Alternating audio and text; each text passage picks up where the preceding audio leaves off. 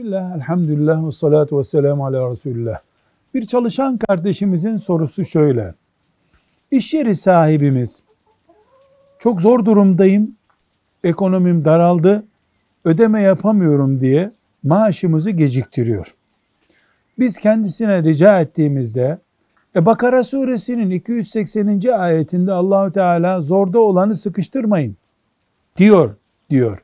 Biz şimdi hakkımızı ısrarla istesek, yasal yollara başvursak bu ayete göre günaha mı girmiş oluruz diye sormuş kardeşimiz. Ona deriz ki bir iş sahibi de olsa insan, fabrika sahibi de olsa evi, giyeceği, barınağı yani fabrikadaki ofisi veya bineği, normal arabası, fabrikasındaki iş tezgahı onun zorunlu ihtiyaçlarıdır.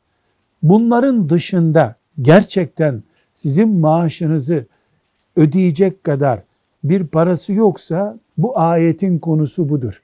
Gerçekten zor durumdadır. Ayet maaşınızı almayın demiyor. Müsaade edin, eli para görünce ödesin diyor. Siz de müsaade edin. Sizin kardeşiniz, mümin kardeşiniz eline ilk fırsat geçtiğinde maaşlarınızı ödesin. Hayır.